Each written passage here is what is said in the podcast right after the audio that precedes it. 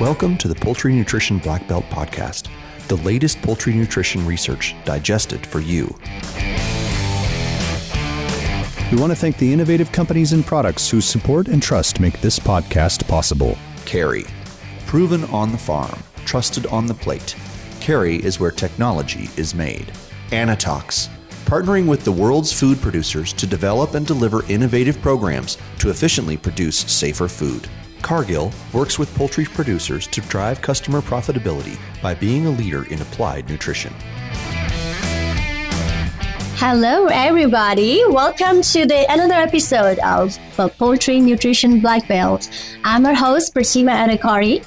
Um, as we had one introduction episode earlier with Dr. Kelly Walmsley, I'm sure by now some of you or most of you people have known me. So this is my first episode and I am very excited as a host. Today, we have a new guest in our program, and her name is Victoria Anthony. She's a postdoctoral research associate working in poultry nutrition and immunology at Department of Animal Science at Iowa State University. So let's hear more about um, Victoria today. So we'll be very informal and we'll try to make fun at the same time. So Victoria, please introduce yourself to us. Okay, thank you, Pratima. Hello, everybody. I'm glad being the guest for today's show. My name is Victoria Anthony Uyanga. Um, I'll describe myself as an early career researcher and currently I'm working as a postdoctoral research associate at Iowa State University. So a brief about myself. I think um, I actually did my undergraduate in animal science. My home country is Nigeria. So I did my undergraduate back in Nigeria. And I also continued with my master's in animal physiology back in Nigeria. But for my uh, PhD, I decided to study abroad, and that's uh, when I ventured into research in poultry nutrition and physiology, and I did that at China. And um, after completing that at China, I'm now here in the US for my postdoc. So that's been like my journey so far, and we're still moving on. Thank you. That is awesome, Victoria, because um, so about myself, um, I'm not sure how much you know about me, but I kind of talked this to you in earlier episode, if not, uh, maybe or maybe not. So let me tell me a little bit about myself. So I'm from Nepal as well. So I know how traveling and looking different places, it means a lot. Also at the same time, you know so many different things. I know sometimes you cannot take that much too.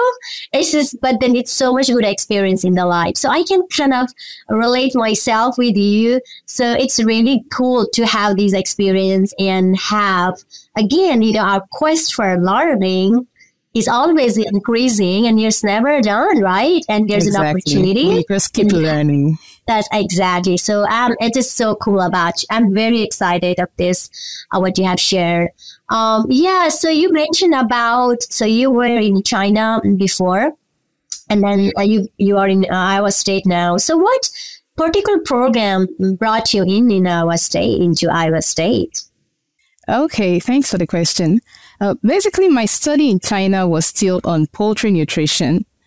Okay, so I, I was still working on poultry nutrition. And then here in Iowa, I'm still working on poultry nutrition as well.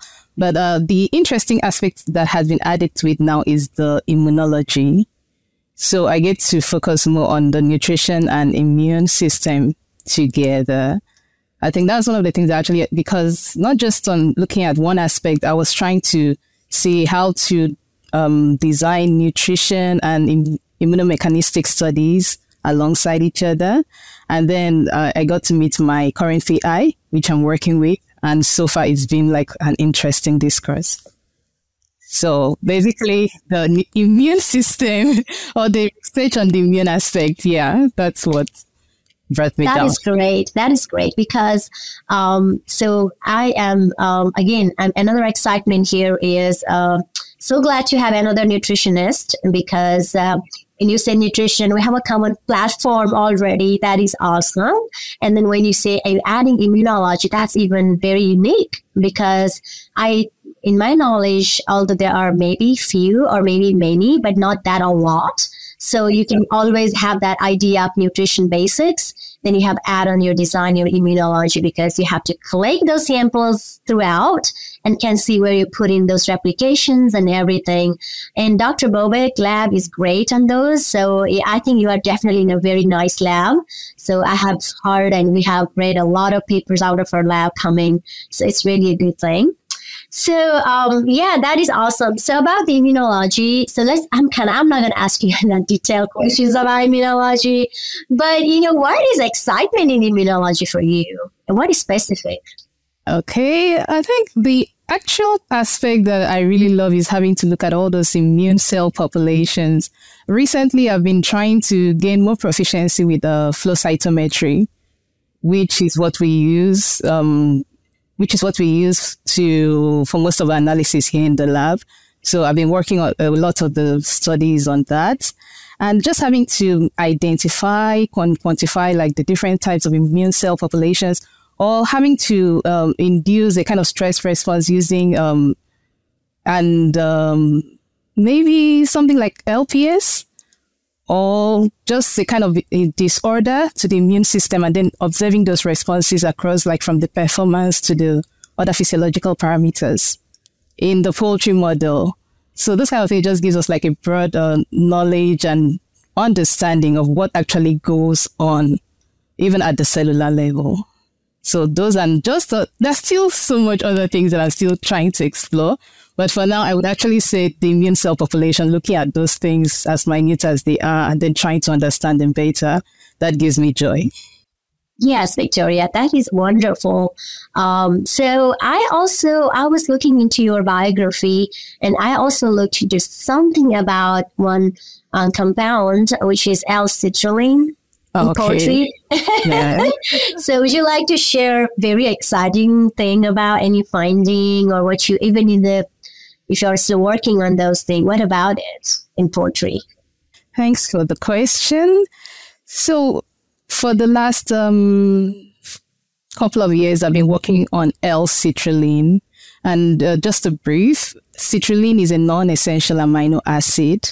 Okay, and it's it's largely known um, for human studies because they use it in pharmaconutrition and for therapeutic purposes. But uh, coming to like the animal nutrition aspect, we don't really know much about this. I think one of the first reports on the citrulline in poultry was recorded maybe back in the 1940s. So, but from there, there has been like a wide research gap with regards to it. And uh, when I came upon that, I was like, this would be interesting because aside from being a non-essential amino acid, it has so many beneficial roles. And one of it is arginine recycling in poultry, um, arginine is a fifth, the fifth limiting amino acid. So now the role of citrulline is that it serves as a precursor for arginine. And there are certain conditions where you cannot just deliver arginine directly.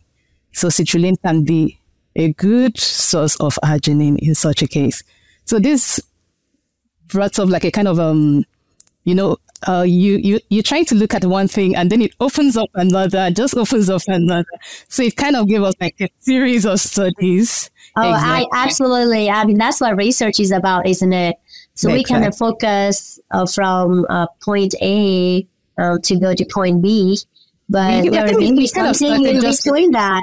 Yeah. yeah. Okay. And it was just opening yeah. up and opening up. We're like, wow, this is like you've hit a gold mine. So that that's that's how we started off with L-citrulline in poultry research. That's wonderful because uh, you know um, you know we have been hearing a lot these days. Not only that uh, fourth, fifth, or sixth limiting amino acids we're talking about in poultry, um, there are non-essential amino acids also might have some role, right? Even though it has been defined as non-essential, um, there is a combination. There's always a relationship, right? That's the the fate of these amino acids, and they turn one into each other. So um, that is awesome because our field needs a lot of advancement. Uh, although we are advanced, maybe we have done great things in research, but always new things like this excites a researcher and the society.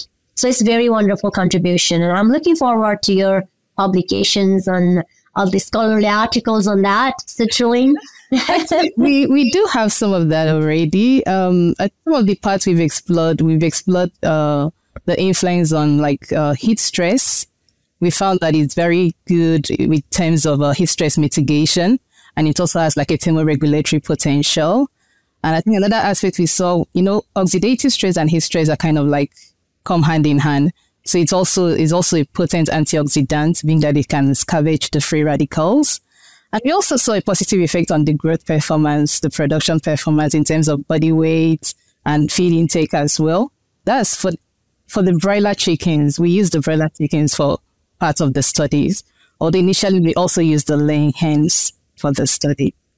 And uh, um, I think still going on. Then we also explored the potentials on arginine and nitric oxide recycling. So there are like a couple of works on that, and the publications are also there, and we're still working on it as well.